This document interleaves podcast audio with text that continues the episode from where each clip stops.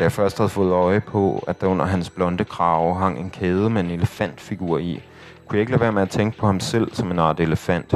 Dette på en gang dorske og uafrystelige blik forestiller jeg mig, at han deler med de afrikanske monstre, der siges at være de klogeste blandt umalende dyr og at kunne finde vej efter nattehimlens stjerner. Her får vi en beskrivelse af Tycho Brahe. Sammen med en række andre både fiktive og virkelige personer optræder han i Harald Wotmans bog Alt under månen, der udkom i foråret. Den 22. september var Harald Wotman på besøg på Hovedbiblioteket i København, hvor han fortalte om bogen, læste passager op og besvarede spørgsmål fra de fremmødte. Her er det Harald Wotman. Ja, jeg ved ikke, kan det her høres? Ja, godt. Øhm, jamen, jeg vil starte med at læse et øh, lille stykke fra den sidste bog her, Alt under månen. Øhm, og øh, så vil jeg fortælle lidt mere om den øh, bagefter. Og øh, jeg tror, det eneste, jeg vil sige til at begynde med, det er, at øh, bogen her, den, den har flere forskellige dele. Det er nok ikke helt forkert at sige, at det, det var en, en slags collage-roman. Øh, der er flere forskellige stemmer, der taler, og øh, øh, ja, flere forskellige typer tekst, kan man sige.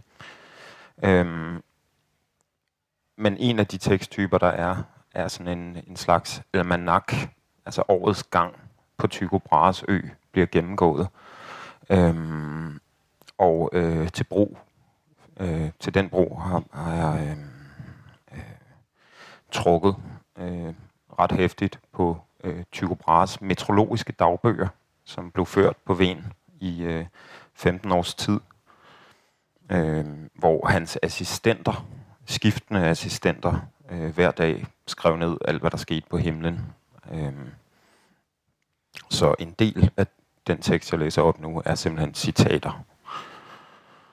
Februar. Østenvind, ret hårdt grånes og frost. Om dagen noget solskin, og først om natten noget klart. Siden mod dag sne.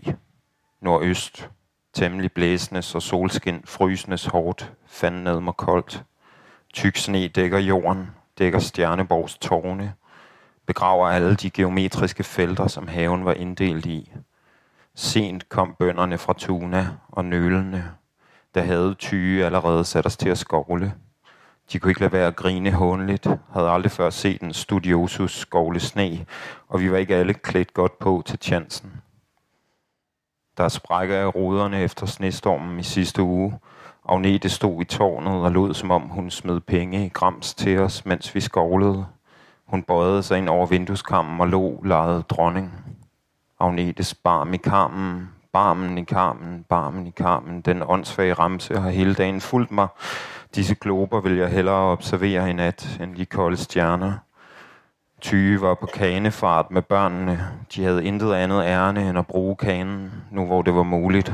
Rundt om øen ind til Tuna og se på bønderne, så tilbage rødkendede og mundre, dampende hestepærer i sneen. Jeg havde lyst til at samle en op og knuge den i mine kolde hænder. Vi vågnede så forfrosne, og straks ud af sengen fik vi overragt hver vores kande øl, stærk og mørk og varm, før vi skulle ud og skovle. Agnete rakte mig min øl, men jeg kunne end ikke takke hende, så meget klaprede min kæbe. Sagt grående synden med sagt sne og uklarhed. Mod aften klarere og klart en ocasus solis. Siden hora decima uklart med sky på natten igen klart. NB i dag hora septima kom en komet, kom en komet af denne art til syne. Flæske søndag, forårsdej med sinop, fugle og leverbrød og krydderkager, glinsende af rosenvand og sukkerlage. Al den kødmad, tror jeg, hjælper godt mod kulden.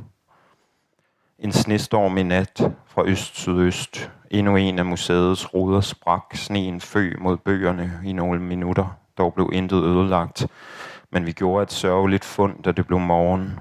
En gammel rustikus fra Tuna, helt til og frossen stiv i hugsædende stilling op mod havemuren, med både hoser og bro om anklerne og de frosne ekskrementer halvvejs ud af tarmen.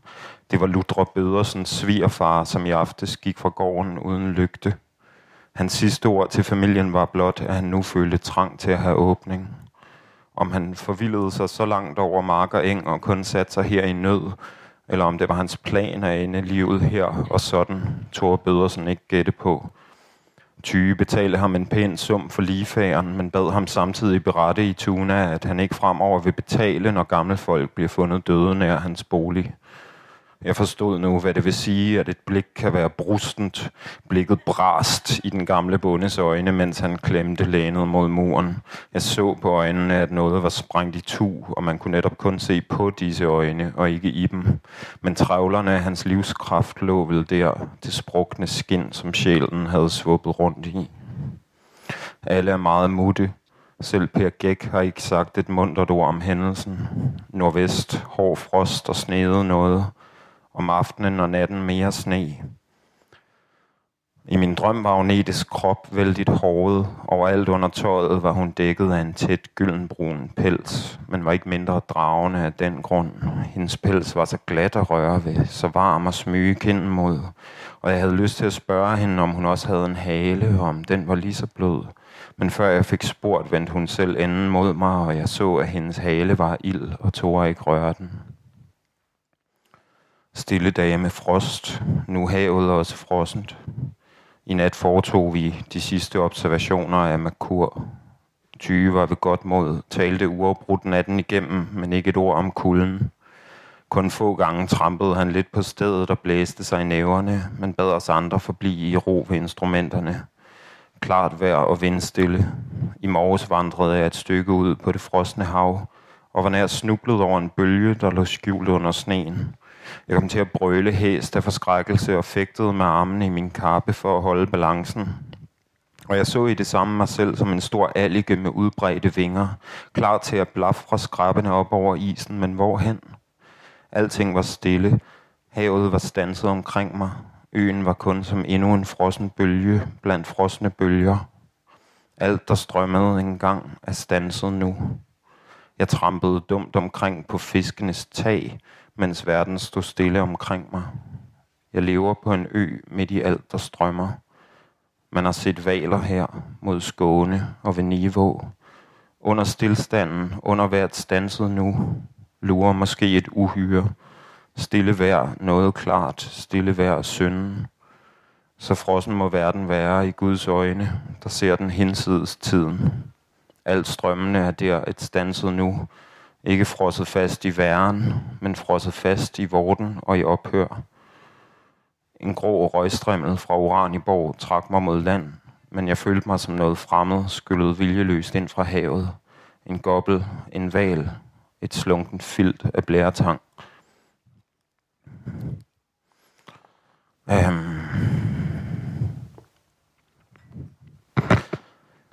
jeg vender tilbage til den bog lidt senere, men øhm, i virkeligheden så er øh, alt under månen en, øh, man kan sige, den er en slags uafhængig fortsættelse af en, en anden bog, der kom i, øh, i 2010, som også er en historisk roman, som hedder Vågen.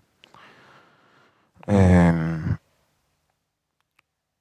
som igen er baseret på noget, jeg lavede øh, et par år tidligere, som er et lille øh, udvalg et meget lille udvalg af et meget, meget stort værk. Øhm, Plinius den ældre, øhm, som var en, en romersk naturhistoriker, der øhm, ja, han, øh, han døde under vulkanen Vesus udbrud i 79, i år 79 efter Kristi fødsel. Øhm, og øh, det der var med ham, det var han øh, jeg ved ikke, om han var den første, der gjorde det, men han, han var i hvert fald nok muligvis den sidste, om hvem man kan sige, det lykkedes for, øh, for ham at, at skrive en bog om alt i verden. Øhm, og jeg vil tro, at øh, det hænger også også lidt sammen med, hvor, hvor stort ens udsyn kan være. På det tidspunkt kunne det lade sig gøre til sådan noget, øh, at sammenfatte verden i, øh, i et værk, som så er 37 bøger langt og hedder Naturalis Historia. Og det, jeg har, ud, eller det, jeg har oversat, er sådan set bare et lille uddrag af øh, 7. og 8. bog. Øhm, den hedder Om mennesker og dyr. Øhm, syvende bog handler om, om mennesket, og 8. bog handler om, om landdyr, øhm, egentlig. Så øh, det er ikke alt det, der handler om dyr, der er med overhovedet. Øhm, men altså, ja, det er 37 bøger langt, og det er delt op i alle de her forskellige kategorier. Så der er bøger om mineraler, om stjerner, om insekter, øh, om træer, om blomster osv. Øh, og øh, jeg tror, en af grundene til, at jeg blev fascineret af ham, og også senere begyndt at skrive om ham, øh, det er, at han har det her meget øh, specielle natursyn.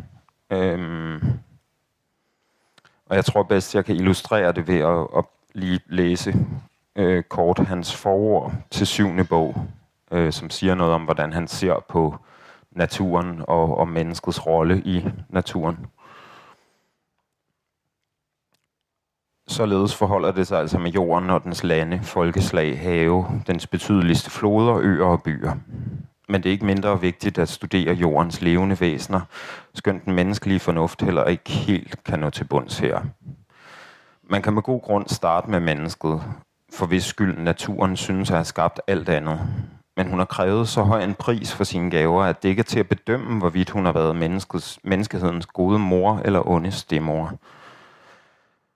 For det første hylder hun mennesket i stjålen tøj som det eneste væsen. De andre skænker hun mangfoldige dragter. Skaller, bark, pigge, skin, uld, børster, hår, dun, fjer, skæld, spind. Jeg selv træer er beskyttet mod kulde og varme med deres bark, samtidig endda med dobbelt lag. Mennesket kaster naturen nøgen ud på den nøgne jord på dets fødselsdag, til straks at flæbe og hyle, og intet andet levende væsen har denne tilbøjelighed til tårer, og det lige fra livets begyndelse. Men ved Herkules, det første smil gives ikke til noget barn, før det er 40 dage gammelt.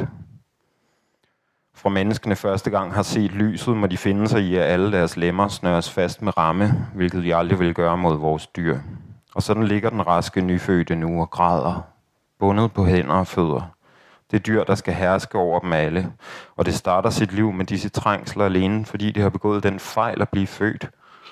Hvor tåbelige er ikke de, der tror sig skabt til noget stort efter en sådan start på livet. Den første smule styrke, tidens første gave, gør mennesket lige de firebenede. Hvor sent begynder mennesket ikke at gå? Hvor sent at tale? Hvor sent munden bliver stærk nok til at spise? Hvor længe dunker isen ikke som et tegn på, at dette, at dette er det mest hjælpeløse af alle væsener? Og så sygdommene og alle midlerne imod dem, der straks de udtænkt bliver overvundet af nye sygdomme. Og de øvrige dyr er bevidste om deres evner. Nogle benytter sig af hurtighed, og andre er at flyve, at der andre kan svømme. Men mennesket kan ikke finde ud af noget, hvis det ikke først har lært det. Hverken at tale, at gå eller spise. Og kort sagt tilskynder dets natur det ikke til andet end at flæbe. Og således har mange ment, at det havde været bedst ikke at blive født eller at gå bort hurtigst muligt. Kun et dyr har fået sorgen pålagt. Kun et har behov for luksus. Og det kryber i utallige former gennem hver eneste del af dets læme. Kun et har fået forfængelighed, misundelse, overdreven livsløst, overtro, bekymring for egen ligefærd og hvad der skal ske efter dets død.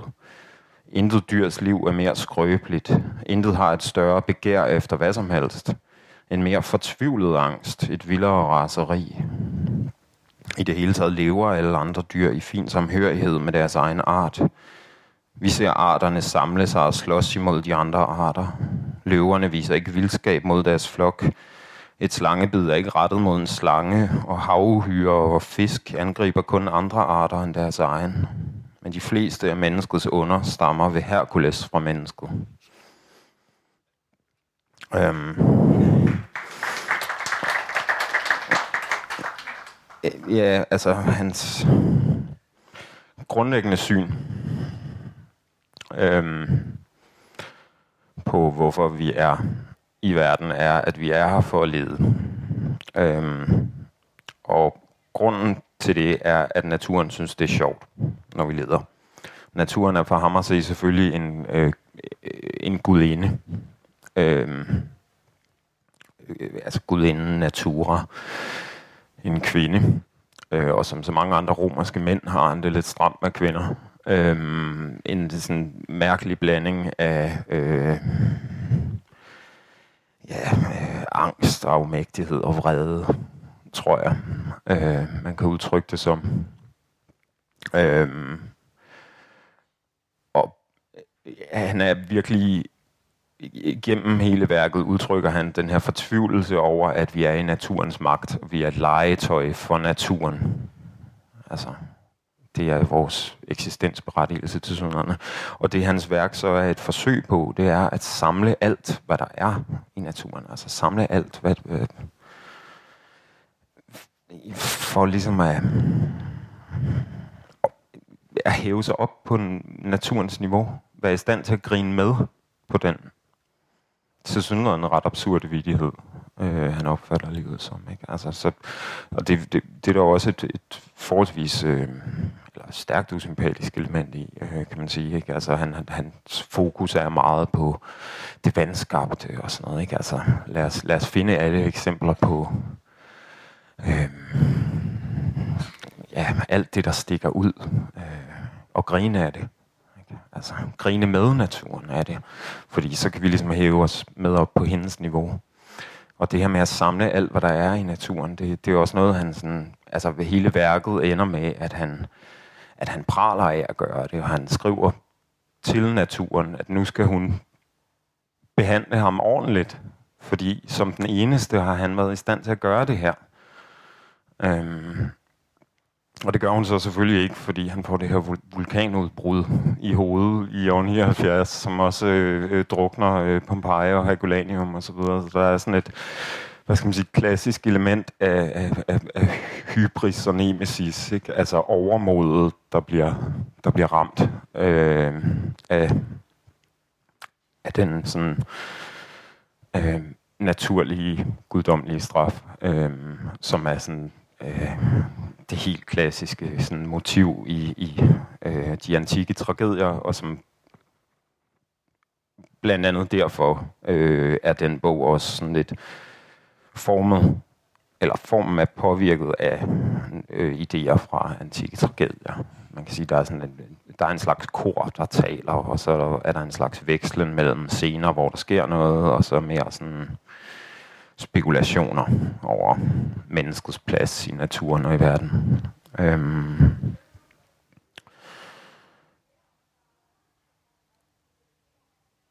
Så det er øh, en, en bog, der forsøger både at fortælle noget om ham, men også især måske at fortælle noget om et verdensbillede øh, i antikken. En, en, en dannet romers verdensbillede i øh, begyndelsen af den romerske kejsertid.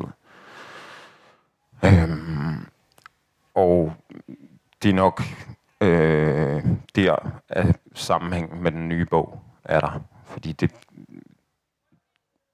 der er det så Tycho Brahe, øh, jeg har taget frem, og det er en, en lang senere periode, men, øh, men i stedet for at øh, gå sådan biografisk til det, øh, så har jeg også forsøgt at skrive om ja, verdensbilledet. Altså det, øh,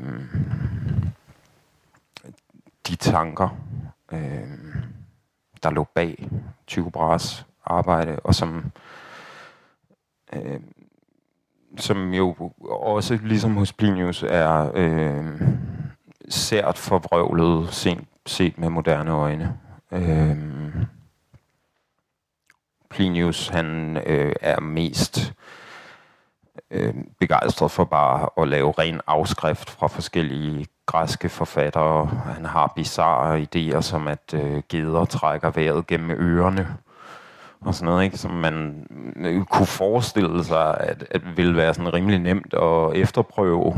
Øh, men, men når det står på græsk hos en eller anden fin græsk forfatter, så hvorfor skulle han ikke? Øh, og der, der, der er Tycho Brahe jo væsentligt anderledes. Altså, han, han, øh, han repræsenterer jo virkelig et brud, øh, og et, et, øh, et gennembrud, og øh, nogle helt andre øh, ja, metoder. Øh, men øh, hans idé om, at øh, at, at lægge alt det her fokus på observationen og så videre, frem for bare at, at gentage, hvad der står i gamle græske bøger. Den, den kommer i virkeligheden øh, for en stor del ud af øh, den hermetiske mystik, øh, som der var i renaissancen. Altså han var alkemist, og han var øh, i den grad mystiker.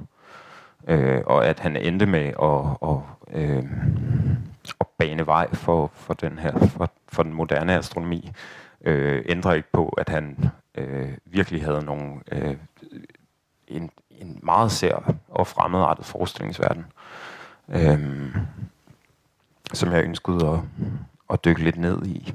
Øh,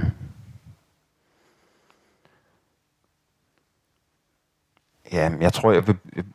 Øh,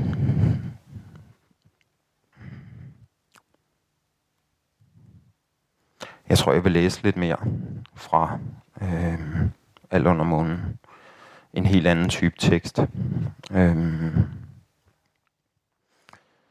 der er øh, fire tekster i den, som er øh, opkaldt efter de øh, alkemistiske elementer. Altså, øh, alkemisterne havde øh, altså ligesom de øh, traditionelle øh, fire klassiske græske elementer, øh, så, så havde de en idé om, at alting var lavet af salt, æder, kviksøl og svovl. Øhm, og ja, øhm, jeg vil prøve at læse den tekst, der hedder svovl. Øhm, og det er et, øh, det er et brev, til mester Skorvebakker i Rotterdam. Den ældre Lubert Skorvebakker, og ikke nogen af de sønner, hvem det navn også bryder. Faber Fabrorum, et artifex clarismus artificorum. Hermed skal de få besked om det lille ærne, de pålagde mig at udføre på min rejse mod nord. Grundig besked skal de få om, hvad der hente på baggrund af, at de betroede mig dette ærne, som jeg mod en beskeden betaling lovede dem at besørge samvittighedsfuldt. En betaling, som forekom mig beskeden allerede, da jeg tog imod den, skønt jeg ikke dengang forestillede mig, at ærnet ville være videre strapasserende, eller ville forsinke min rejse med mere end en dag eller to. Først skal jeg dog sige til dem, at jeg nu om sider nåede vel frem til Mester Huxley Lund og overbragt ham deres skrivelse, men at Mester Huxley Lund ikke ønskede at give mig hyre, som de havde forsikret mig om, at han ville da jeg ved hjælp af en ung student, der forstod en smule af tre-fire sprog, men ikke helt beherskede noget af dem, og med det deraf følgende besvær. Endelig fik jeg spurgt Mester Haxel, om han ønskede at formulere et svar til dem, Mester Skorfebakker, om hvorfor han ikke ønskede at give mig hyre, på trods af, at de i deres skrivelse til ham ikke nok som havde kunnet besynge min dygtighed som udlært gravør for deres eget værksted, der svarede Mester Haxel kun med en udslyngning af pituita rettet mod min person, eller snarere mod dennes hat.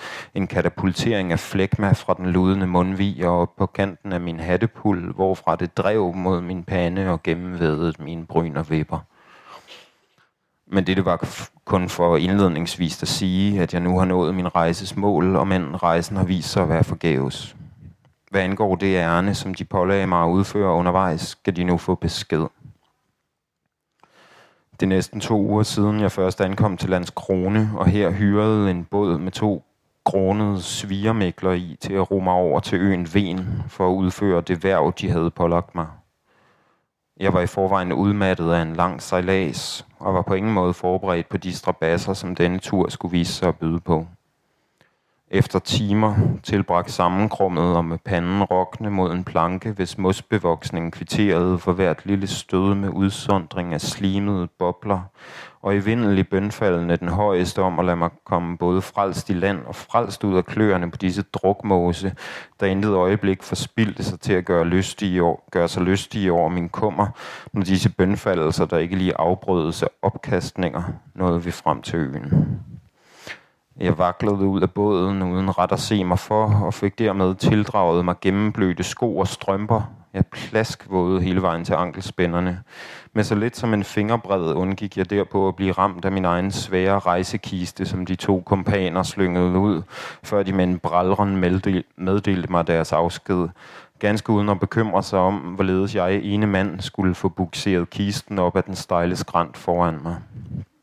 Just da, på stranden, var jeg dog kun lykkelig for at være nået frem i live, og for at de to danskere nu drog afsted, uden at have forvoldt mig nogen egentlig læmelig skade. Da det var umuligt at få rejsekisten med mig, tog jeg kun de vigtigste ting fra den. Min pengepunkt, deres skrivelse og den himmelglobus, som de ønskede, at jeg skulle overbringe til Brahe. Intet anende stolede jeg på, at Brahes tjenere ville fragte kisten med resten af dens indhold op til slottet, når jeg engang sad bænket under lune tæpper og nød et bedre krusvin, end det havde været mig for ondt, siden jeg var hos dem i Rotterdam, hvor jeg dog aldrig fandt grund til at klage over forplejningen. Oranias borg, som Mester Brahe kalder sin bolig, er en særlig bygning. Den ligner ikke noget andet, jeg har set på min rejse mod nord, og dog giver den bedre udtryk for disse nordboers karakter, end nogen konstruktion, jeg kunne forestille mig. Den kaldes et slot, men er kun et højt, trangt hus, et stejlt skrumpelbo, der bærer præg af at være styltet op i hastværk og derpå overdænget med al slags pynt. Øjet regnes over ende af et mylder og reliefer, gipskrummelurer og statuetter. Dette hus krummer sig sammen, tænkte jeg. Det skyder ryg og påkalder sig væsen en symbolsk værdi, en guddommelig begunstigelse, men det krummer sig kun sammen med lede og skam over egen grundlæggende lurvedhed, som det aldrig vil formå at løfte sig op over, hvor himmelstræbende spirmester Brahe end skulle få lyst til at udstyre det med. Allerøverst står en gylden Pegasus, højt nok hævet over resten til at have fred, til at drømme sig til et skønnere helikon. Men under den, langs taget og på enhver lille arkitektonisk undskyldning for det, står guder og muser sammenklemt i et sådan hobetal og hulter til bulter, at man straks tænker, at det må være en anstalt, hvor lærdom sammenbyldes og forkludres. Et sted, hvor man af visdommens mandagryn koger grød til tandløse bogsmasker, sådan tænkte jeg ved synet af den himmelstræbende gemenhed, der kommer til udtryk i den bygning, som Mester Brahe kalder Uranias borg, og som for mig i det øjeblik syntes at være det bedst tænkelige udtryk for danskernes væsen. Og hertil havde de altså bedt mig rejse for at spørge til Brahes udgrænskning af himmelvælvet, så de kunne konstruere nye himmelglober baseret på denne Brahes observationer. Alt sammen kun fordi de ønskede at være den første til at konstruere sådanne himmelglober, og ikke fordi de havde nogen rimelig grund til at antage, at den dansker er Uranias sande yndling, og udrustet med en så uhørt begavelse, at man straks bør kaste vrag på gammelkendt lærdom og erstatte den med denne mands uefterprøvede og ved intet universitet anerkendte formodninger. En fedladen dreng ved porten fortalte mig, uden at ofre mig opmærksomhed nok til på noget tidspunkt at holde inde med at lirke skidt ud fra under neglene med en dolk, at Junker Brahe netop nu var i færd med sine pyrologiske arbejder i sit laboratorium, og at han derefter ville arbejde i sit observatorium, hvorfor jeg ikke kunne få adgang til slottet før den følgende dag, når Junkeren havde fået lidt søvn. Det kunne ikke komme på tale at forstyrre Junkeren, hverken i laboratorium eller observatorium, og det kunne selv sagt ikke komme på tale og lukke mig ind på slottet, før en junkeren havde sagt god for det. Det var ved at blive mørkt, og himlen var overskyet. Jeg var fortvivlet over muligheden til at skulle overnatte på en mark, uden mulighed for at finde... Jeg var, undskyld, jeg var fortvivlet over udsigten til at skulle overnatte på en mark uden mulighed for at finde læ, eftersom de eneste træer, jeg havde set noget sted i nærheden, var de små, tætte frugttræer, der voksede i slotshaven, hvor til jeg altså også var forment adgang. Jeg spurgte denne dreng, der agerede portvagt, hvorledes Mester Brahe kunne arbejde i sit observatorium, når det var overskyet, og næppe ville være muligt at få øje på en eneste stjerne i nat.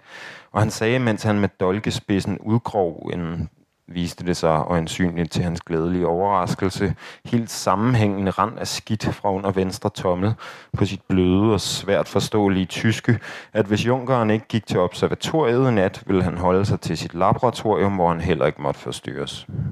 Herefter nappede han skidranden af dolkespidsen med slikne læber og kiggede et øjeblik op på mig med dybt uoprigtig beklagelse i blikket og hovedet let på skrå. Der er intet, jeg kan gøre for dem, sagde han, bortset fra at ønske dem en god nat. Jeg drejede om på hælen og gik uden yderligere diskussion, for at portvogterdrengen ikke skulle få mulighed for at fryde sig over min oprevne sindstilstand. Men natten lang var det denne dreng, jeg bandede mest over, rysten af kulde under min kappe, mens regnen silede stødt ned. Skidæder, væsede jeg under min plaskvåde kappe på den plaskvåde mark. Snotunge, dejklump, en utilitære pondus. De, hos hvem jeg har boet og arbejdet i fem år, og for hvem jeg har slidt uafladeligt uden at kny eller mukke, de må kunne forstå den fortvivlelse, jeg følte hin nat på den venusinske romark. Hele natten lå jeg sådan skælvende og bandende med deres himmelglobus i min favn, for at den i det mindste ikke skulle lide overlast. Til sidst må det trods alt være lykkedes mig at få lidt søvn, hvis jeg da ikke bare besvimede af kulde og ærgelse. Jeg vågnede ved min plageånd fra aftenen før og stod bøjet over mig, glædestrålende, og spurgte, om jeg stadig ønskede at få foretrædet for junkeren. Set nedefra og i dagslys var han endnu mere uoptitlig. En helt igennem udulig, halsløs og lasket kælebase i violette gevanter. Ser junkeren der ikke på stjerner længere, lykkedes det mig at spørge for den mudderpøl, hvor i og natten lang havde rodet på min forbindelse. Nej, det er jo dag nu, svarede drengen. Og han er heller ikke i sit laboratorium. Det tror jeg ikke. Og han sover vel ikke? Nej, junkeren er lysvågen, og han bad mig hente dem ind. I så fald ønsker jeg foretræde for junkeren. Med utilstrækkelig hjælp fra plageånden fik jeg slæbt mig ind på slottet. Jeg fik tørt tøj på og fik lov at sidde lidt i køkkenet og sunde mig med en skål varm øl med krødderkage i, før jeg skulle præsenteres for Mester Brahe. Selvom det var et ganske ulækkert morgenmåltid, var min taknemmelighed så stor, at jeg saltede denne suppe med mine egne tårer. Tjenestefolkene stirrede på mig med forundring, måske med lidenhed, men jeg evnede alligevel ikke at holde tårerne tilbage.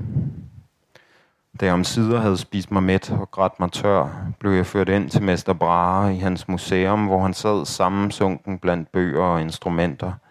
Selv blev jeg ikke tilbudt en stol, så jeg måtte fremføre mit ærne, stående foran ham i den uklædelige grå kjortel, som en tjenestepige havde givet mig. Jeg sagde til ham på tysk, at jeg skulle overbringe en hilsen og en himmelglobus fra Mester Skorfebakker i Rotterdam, til Brahe svarede på latin, at han aldrig havde hørt deres navn omtalt i dannede kredse. Han undersøgte deres himmelglobus et kort øjeblik, komplimenterede deres håndværk og kunstneriske snille, men endte med at sige, at den var ubrugelig, og at han ikke ønskede at tage imod den som gave, da den fra et astrologisk synspunkt kun var en klodset repræsentation af fejlagtige anskuelser, og at der ikke var plads til fejlagtige anskuelser i Uranias nye hjem. Dertil knyttede han, at den ikke ligefrem var skinnende ren. Jeg følte mig nødsaget til at gøre ham opmærksom på, at de jo netop i deres skrivelse beder ham komme med korrektioner og beder ham oplyse dem om himmellamernes sande positioner, ifald det ikke var lykkedes for dem at være ganske præcis, og at de ligesom han kun ønsker at udbrede sandheden. Samt at globusen ville have været skinnende ren, hvis jeg ikke havde været nødsaget til at tilbringe hele den regnvåde nat på en mark uden for slottets mure. Til dette svarede han, at han endnu ikke ønsker at dele resultaterne af sine observationer, hverken med den lærte verden eller den mindre lærte, men at det er et ædelt træk ved dem, at de ønsker at udbrede sandheden, og at hvis de blot har tålmodighed og Gud giver dem tid, vil de en dag få mange overraskende sandheder at høre. Indtil den dag kommer, håbede han, at de vil ruste dem som en sand filosof og finde tilstrækkelig styrke i erkendelsen af deres egen uvidenhed. Jeg takkede Mester Brahe og gik ud. Jeg må, nu, jeg må nu tilføje en kort beskrivelse af Mester Brahes ydre, for at de bedre skal kunne forstå, hvilken slags mand de bildte dem ind og kunne suge lærdom fra.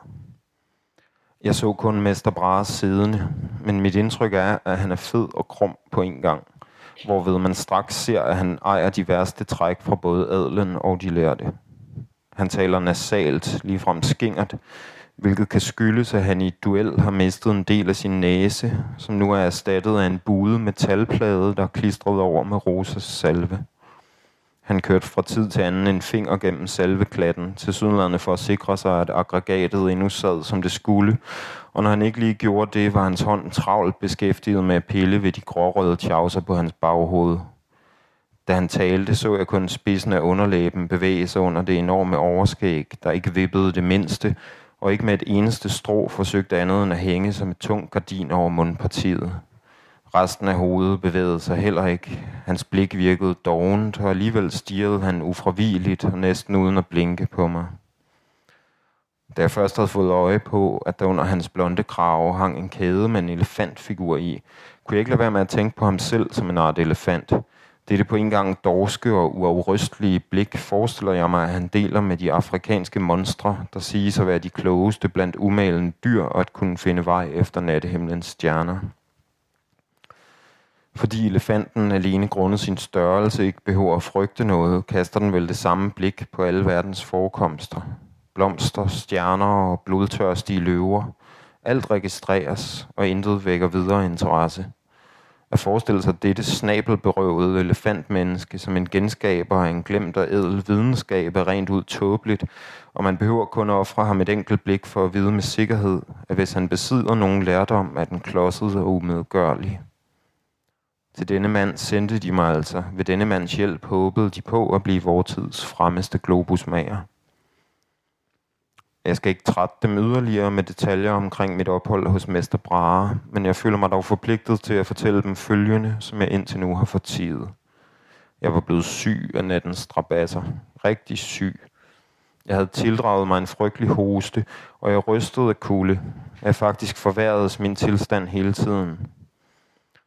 Mester Brahe havde eller noget stillet et kammer til rådighed, hvor i jeg kunne hvile før min afrejse, men jeg vågnede først sent ud på natten, skælvende af kulde med åndenød og smerter i hele kroppen i dette ensomme luftskammer. Værst var smerten i mit bryst. Det føltes som om hele rummets, måske hele slottets vægt, inklusive krummelurer, var blevet plantet på mine kraftesløse lungesække. Jeg forsøgte at råbe på hjælp, men det blev kun en pipen, og jeg faldt af hen i feberdrømme, hvis gyslige indhold jeg skal udpensle levende for dem, hvis vi en dag får hinanden at se igen. Da jeg vågnede igen, lå jeg i en anden seng, hvis man kan kalde det en seng. Et helt igennem smudsigt leje af halm og tørret tang. Man havde flyttet mig til en af hovbøndernes hjem. Her boede en mand, der kaldte skuer og hans værkbrydende kone, hvis navn jeg aldrig lærte at kende, da Skure ikke kaldte hende andet end mutter, og hun ikke selv sagde meget. Med disse bønder delte jeg nu bord og lege, hvilket jo ikke kunne komme ud på et i otte døgn. Min eneste kost i denne tid var en suppe kogt på mukken brød og ukrudt. Nat og dag måtte jeg bevidne skure mage sin kone, som de åndsforladte kreaturer de var. Når som helst han ikke sled i marken, sled de to på lejet ret op og ned af mig. Hun på maven med sin dunstende bag i vejret, og han på knæ lænede ind over hende med sin tunge i hendes ører, til han løftede nakken, råbte ja mutter og såede sig. Den værste ydmygelse var dog dette. Hver dag fik jeg besøg af en af Brares assistenter, som tvang mig til at drikke et styrkende farmakon fra slottets eget laboratorium. Så stor var Junker Brahes bekymring for mit velbefindende, at han hver dag personligt tillavede denne paracelsiske drik til mig, fik jeg at vide. Det var en tygt flydende besk elixir, som til synligheden indeholdt en lille mængde guld. Skuer fik mig derfor hver dag til at tømme min tarm i en lærgryde, efter mutter skulle sortere de små bitte guldflager ud af skarnklumperne. Skure var dog aldrig helt tilfreds med høsten, og da han ikke kunne tale med mig, forklarede han mig alene sin utilfredshed ved brug af næver, og en enkelt gang ved at slæbe mig udenfor på gårdspladsen, for at han og mutter i dagens lys kunne undersøge, om jeg skulle gemme på mere guld i mit febersvage læme. Jeg tror, at denne beskrivelse af mit ophold hos Skure må være tilstrækkelig. Hvorledes det lykkedes mig at blive rask under disse umenneskelige forhold er et mysterium for mig, da jeg tillader mig at tvivle på, at Mester Brares elixir har haft nogen gunstig indvirkning. Jeg mistænker, at jeg blev rask ud af ren og skær forbitrelse. At jeg blev rask, fordi jeg ikke kunne bære at skulle dø i skuers hytte, og derved aldrig få skrevet dette brev til dem om de lidelser, som de har påført mig, ved at bede mig at udføre et enkelt lille ærne på min rejse mod den svinske mester Haxel i Lund. Hvis der mangler at tilføjes noget, er det måske kun, at da det lykkedes mig at komme på benene igen, var min rejsekiste blevet udplyndret, og den indeholdt nu kun deres skrivelse til Mester Haxel. Alt andet havde de grådige bønder ravet til sig, selv kistens spænder og beslag var vristet af den. Jeg tænkte først, at det var et held, at deres skrivelse til Mester Haxel endnu var der, og at jeg snart, når Mester Haxel havde givet mig hyre på baggrund af deres skrivelse, ville få råd til at købe alt det, jeg måtte have brug for. Siden blev jeg klogere. Hvis jeg havde den mindste tiltro til, at det kunne være muligt for mig at videresende før omtalte hilsen fra Mester Haxel i Lund hele vejen til dem i deres værksted i Rotterdam, ville jeg hakke dybt, læne nakken tilbage og spidse læberne til salut. E.B.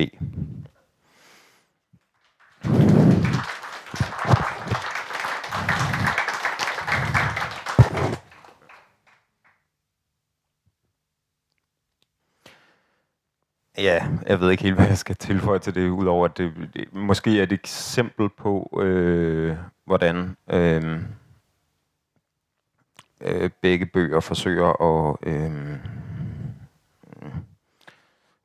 komme rundt øh, om de figurer, øh, de handler om, som samtidig så repræsenterer en eller anden form for natursyn øh, og verdenssyn. Øh, og jeg forsøger også ligesom at inkludere noget af, øh, noget af det omgivende miljø i begge tilfælde. Øh, øh,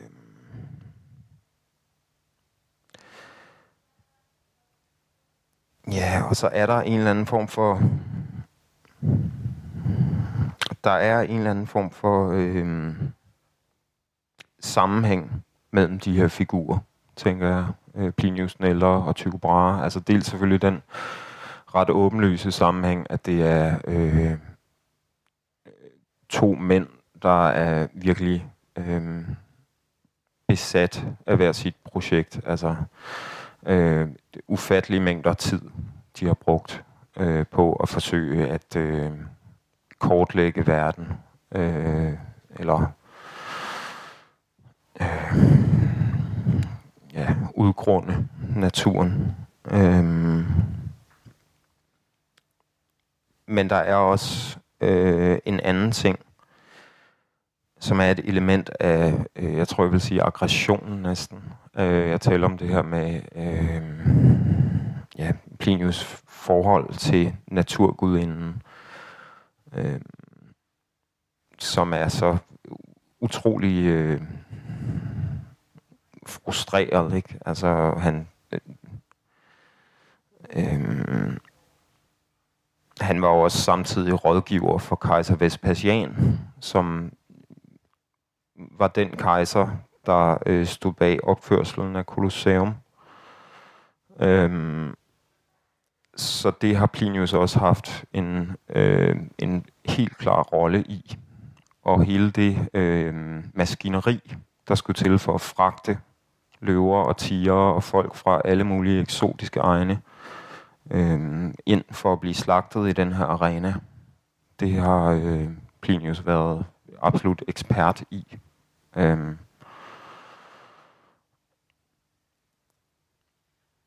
for ham har det været ekstremt fedt. Øh, og øh, at forestille sig tanken om, at mennesket kunne få den magt, at man kunne hive øh, eksotiske dyr og øh, mennesker, øh, der ser ud på måder, man ikke er vant til, øh, ind i den her øh, arena og, og nedslagte dem for øjnene af folk. Det ville han have øh, frydet over, den magt over naturen. Øh, den aggressive magt over naturen. Øh, jeg tror godt, man kan sige, at hans forsøg på at skrive en bog om alt i naturen også er en slags simpelthen voldtægtsforsøg på gudinden natur.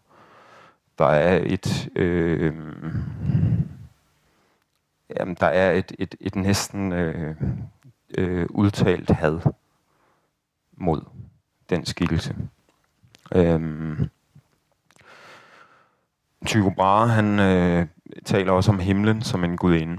Øh, altså alene det, øh, han opkalder sit slot efter Urania, øh, himmelgudinden. Han taler også om at hive Urania ned på jorden og flytte hende ind der. Ikke? Det er måske ikke øh, lige så decideret aggressivt og hadefuldt, men det, det, det er bestemt et forsøg på, at hun skal indhegnes. Altså hun skal, hun skal fanges ned fra den der, øh, det der flyvske væsen, skal hives ned fra den øh, himmel og, og hegnes inde, og han skal beherske. Øhm. Og der er et eller andet i, i, i den... Øh, Jamen det er sådan en ting, der er lidt, lidt svær egentlig, og, fordi det kan komme til at lyde utrolig moralsk meget hurtigt. Øhm, øh, men der er et eller andet øh, sammenfald mellem sådan, øh, driften til at forske og opdage, og så det her med at beherske og besidde.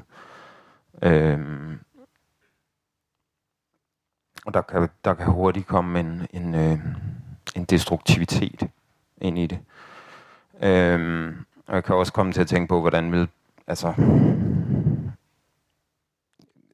det, na- det natursyn, Plinius taler for, den aggression der, det er utrolig langt fra den måde, nogen taler om naturen i dag.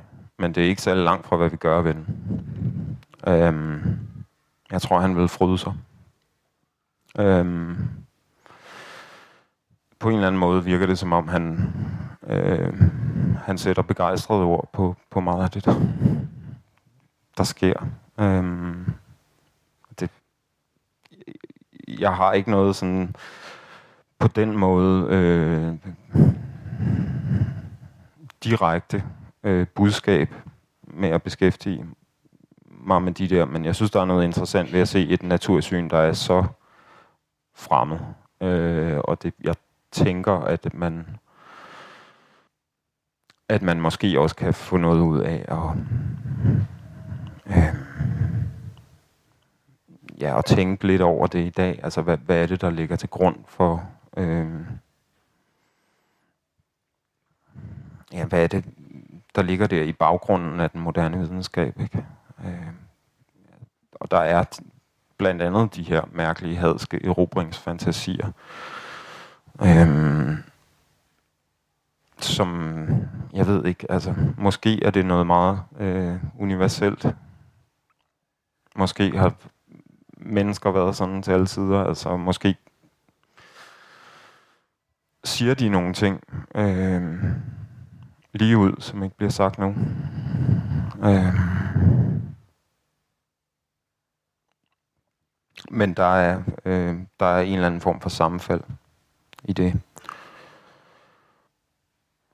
Så det tror jeg er en af de væsentligste grunde til, at jeg forsøger at tage nogle af de her øh, støvede figurer frem. Ikke? Altså selvom man kan sige, Plinius Neller, ja, han er, han er ja, temmelig støvet og, og har absolut ingen øh, betydning for videnskaben som sådan. Øh, Tycho Brahe har måske mere sådan karakter den her øh, tosset gamle sådan onkel national klenod, øh, der bliver taget frem en gang med. Ikke? Øh, men, øh, men den forestillingsverden, han opererede ud fra, øh, er ikke noget, der ret tit bliver sat i forbindelse med ham. Øh, ja. Øh, jeg ved egentlig ikke, jeg jeg ved ikke, hvordan det ser ud med tiden og sådan noget, men måske, øh, hvis der er nogen, der har nogle spørgsmål, kunne det måske være passende nu, jeg ved ikke. Ja, jeg hedder Niels Rasmussen. Jeg tænkte lidt på, er, er det noget, du sådan vil fortsætte med, med de her videnskabsmænd og beskæftige dig med, sådan tage andre op, for eksempel sådan en som Carl von Linné, der med hele planteverdenen, der ligesom skulle systematiseres, eller Charles Darwin, eller måske i sådan øh, den der encyklopædibevægelse i øh, op til revolutionen i Frankrig. Der, der er jo også ligesom måske lidt, at Plinius ville katalogisere alt menneskelig viden der. Ja, jamen, det er rigtigt. Der, der, som du siger, jamen, der, der har jo været andre øh, forsøg på at katalog- katalogisere den menneskelige viden. De har måske været mere bevidste om øh, det umulige i projektet. De har måske været mere ydmyge over for opgaven, øh, tror jeg. Øhm, øh, jeg øh, er i gang med at arbejde på en slags øh, afsluttende bog, så det vil blive en, en, ja, en lille serie på tre, en trilogi. Øhm, men den, øh, ja, jeg, øh, jeg tror helst ikke, jeg skal, øh, skal alt for meget ind på det, men jeg kan sige så meget som, at den ikke går, den går ikke længere frem i tiden. Den går lidt tilbage fra der, hvor 20 var. Så det bliver ikke den store øh, øh, prægtige udvikling frem til det moderne. Vi kommer til at følge, der, der, der kommer et lille ærgerligt ryg tilbage i stedet. Øhm, men, men det kunne øh, det kunne jo sagtens have, have været fortsat. Ja, der, der, der kunne også have været mange andre, øh, jeg kunne have taget fat i. Øh, jeg var, da jeg begyndte på det her med Tycho Brahe, øh, og det var egentlig en ven, der gav mig ideen. Og først var jeg lidt tøvende over for det, og tænkte, at det, det, det risikerer sgu at blive lidt det samme. Så gik det op for mig, hvor festlig en figur Tycho Brahe også var. Ikke? Altså, øhm, altså hele det sådan, ja, han var jo højadel, og, og ekstremt dekadent, ikke? Altså det der liv ude på den der ø, og den måde, øh, ja nu siger jeg festlig, men det er jo bare det er sådan det eksotiske ved det. Han var også en ret forfærdelig figur. Han var modbydelig mod de der bønder, og øh, men altså, at der er jo sådan nogle, altså alene det der med at have en, en øh, han havde den her lille hofnar, og han havde den her dværg, som han mente var synsk. Han havde en kæleelg, øh, som døde under festlige omstændigheder, eller under en, i løbet af en, et gilde. Ikke? Den faldt ned ad en trappe, efter den var blevet drukket fuld og sådan noget. Altså, der er nogle... Øh, ja, så ham vil jeg gerne øh, prøve at skrive om, men jeg tror, der er en meget god grund til at stoppe lidt med det historiske øh, efter den her nu, fordi ellers kunne jeg blive en meget træt lille cirkushest også. Altså, øh, det, ja. Så der kommer en mere. Det er det.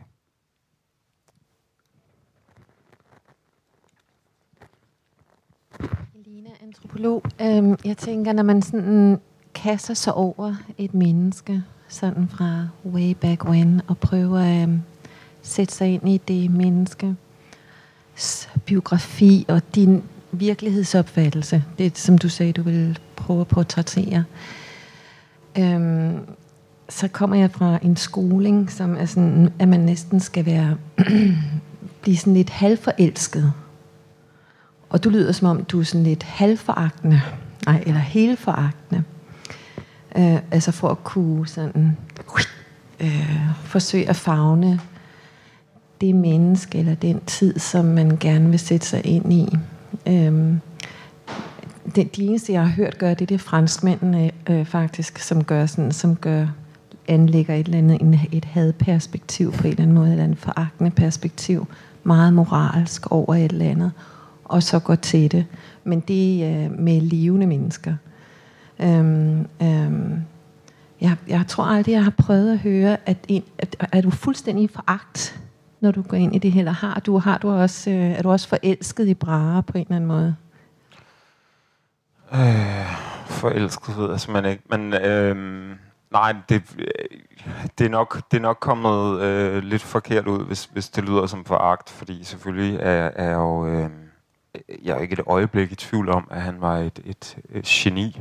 Øh, helt sikkert. Altså, og, og på mange forskellige planer.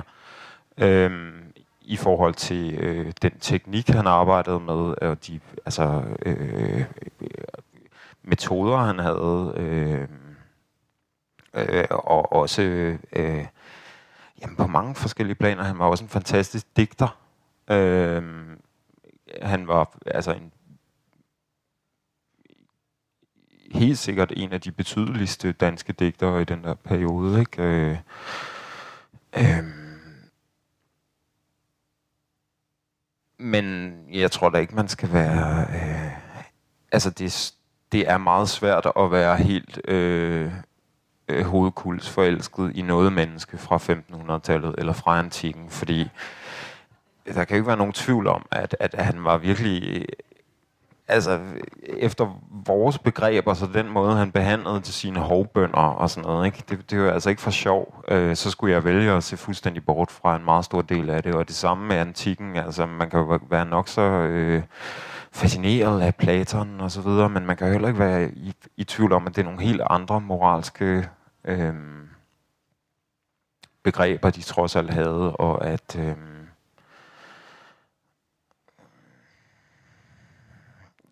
Ja, altså, de havde slaver, og de,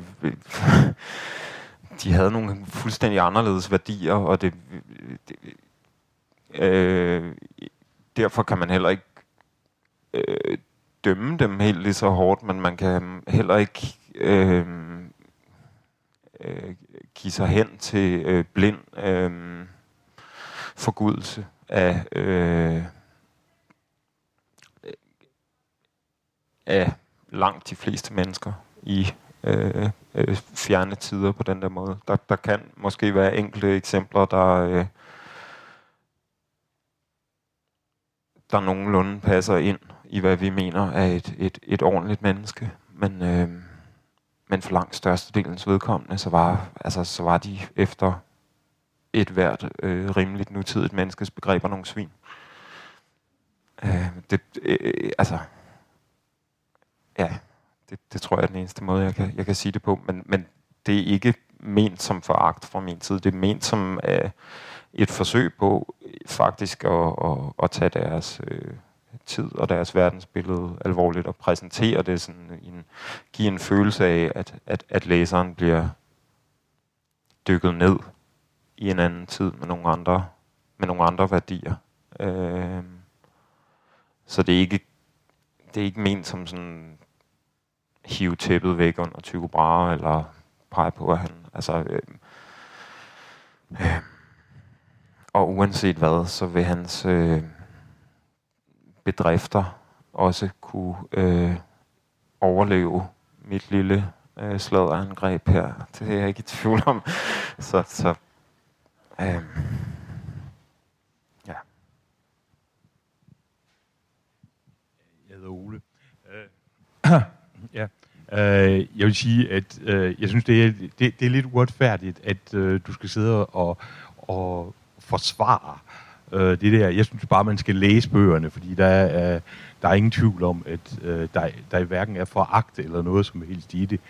Øh, men jeg kunne godt tænke mig at høre, at, øh, om, at, hvad, er det, hvad er din forestilling om, hvordan øh, vores tid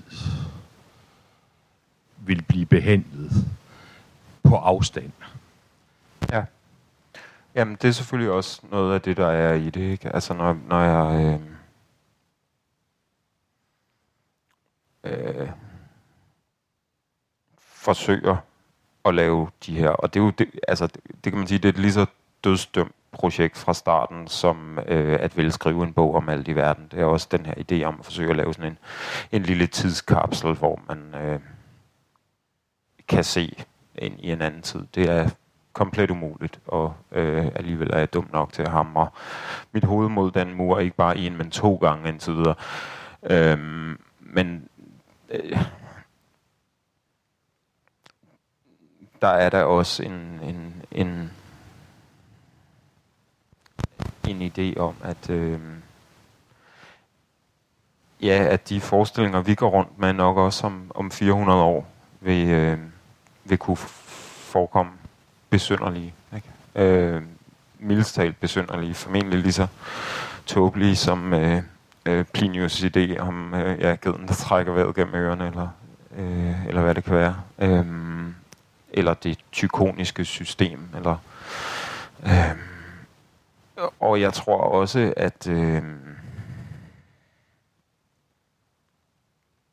at det syn, man vil have på, på vores tid, vil være anderledes end det syn, vi har på os selv. Men det er jo, det er jo svært at, at gætte på. Ikke? Men altså, vil man sige om os i vores samfund, at vi ikke havde slaver? Det er jeg ikke sikker på. Men det kommer an på, hvad, hvad fanden øh, situationen er der til den tid, hvis den tid kommer. Altså. Månedens bog podcastrækken bliver produceret af Københavns Biblioteker på www.bibliotek.kk.dk-lyd kan du finde flere episoder med foredrag af andre forfattere, for eksempel Tejs Ørntoft, Line Maria Long og Josefine Klogart.